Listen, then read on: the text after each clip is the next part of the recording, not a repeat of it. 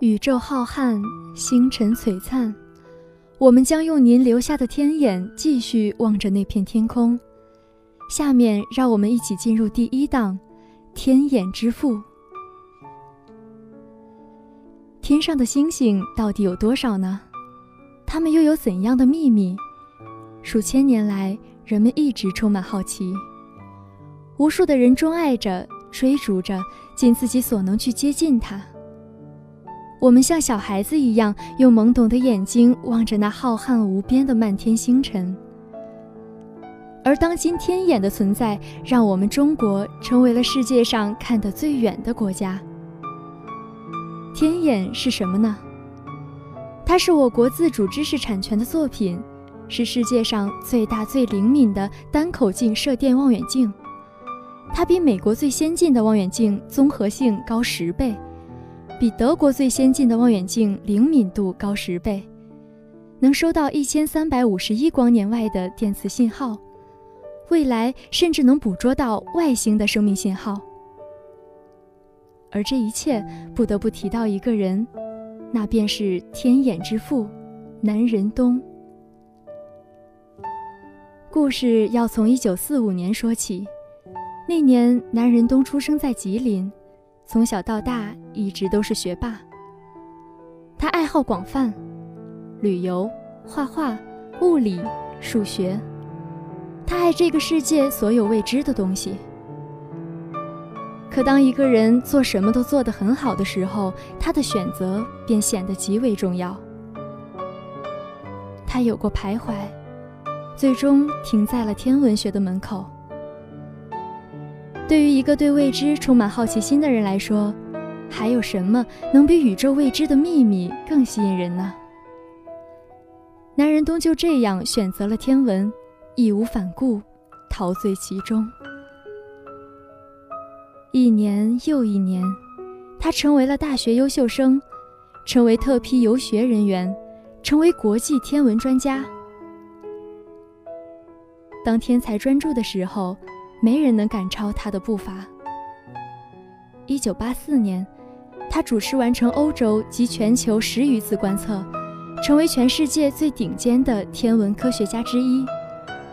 当所有人都期待着他再次大显身手的时候，他却选择了回国。他放弃了薪水比国内高三百多倍的工资，就任中国科学院北京天文台副台长。南仁东先生曾说：“在我眼中，知识没有国界，但国家要有知识。”一九九三年，日本东京国际无线电科学联盟大会上，科学家们建造新一代射电望远镜来接收更多来自外太空的信息。而南仁东此时想的是，在中国也要建造一台。不过，想要探测宇宙。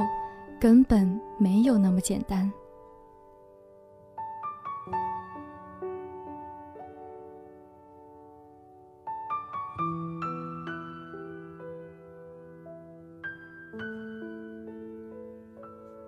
巨额的经费，无数科研人力，在九十年代的中国，这几乎是不可能做到的事情。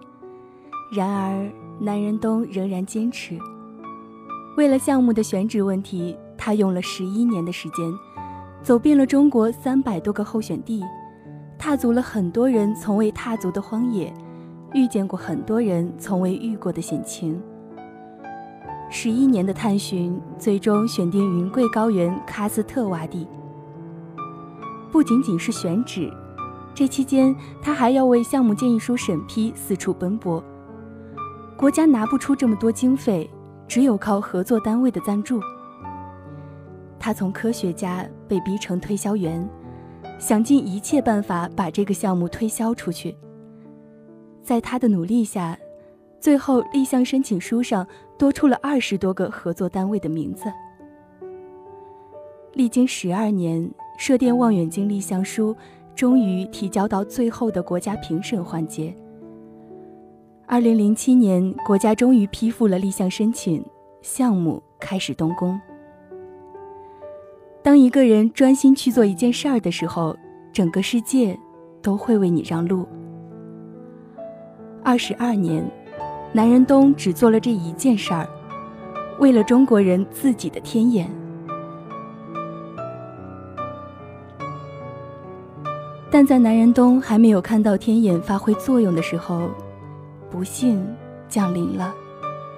他患了肺癌，手术、化疗，一个七十多岁的老人挨过了就连年轻人都想象不到的痛苦后，还是站了起来，因为他要看到中国人自己的望远镜顺利运行的那一天。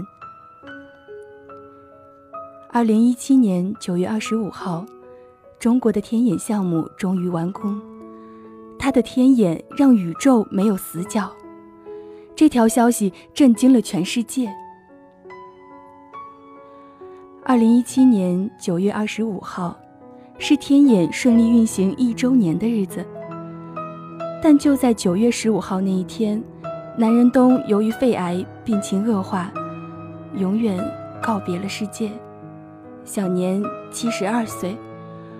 而属于他的中科院院士刚刚提名完成。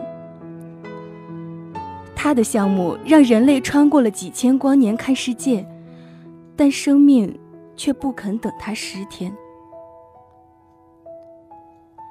南院士从壮年走到暮年，成就了中国在世界上独一无二的项目。他在用生命成就国家的骄傲，而我们也相信。天眼在未来会继续大放异彩。愿南仁东先生在天堂一切安好。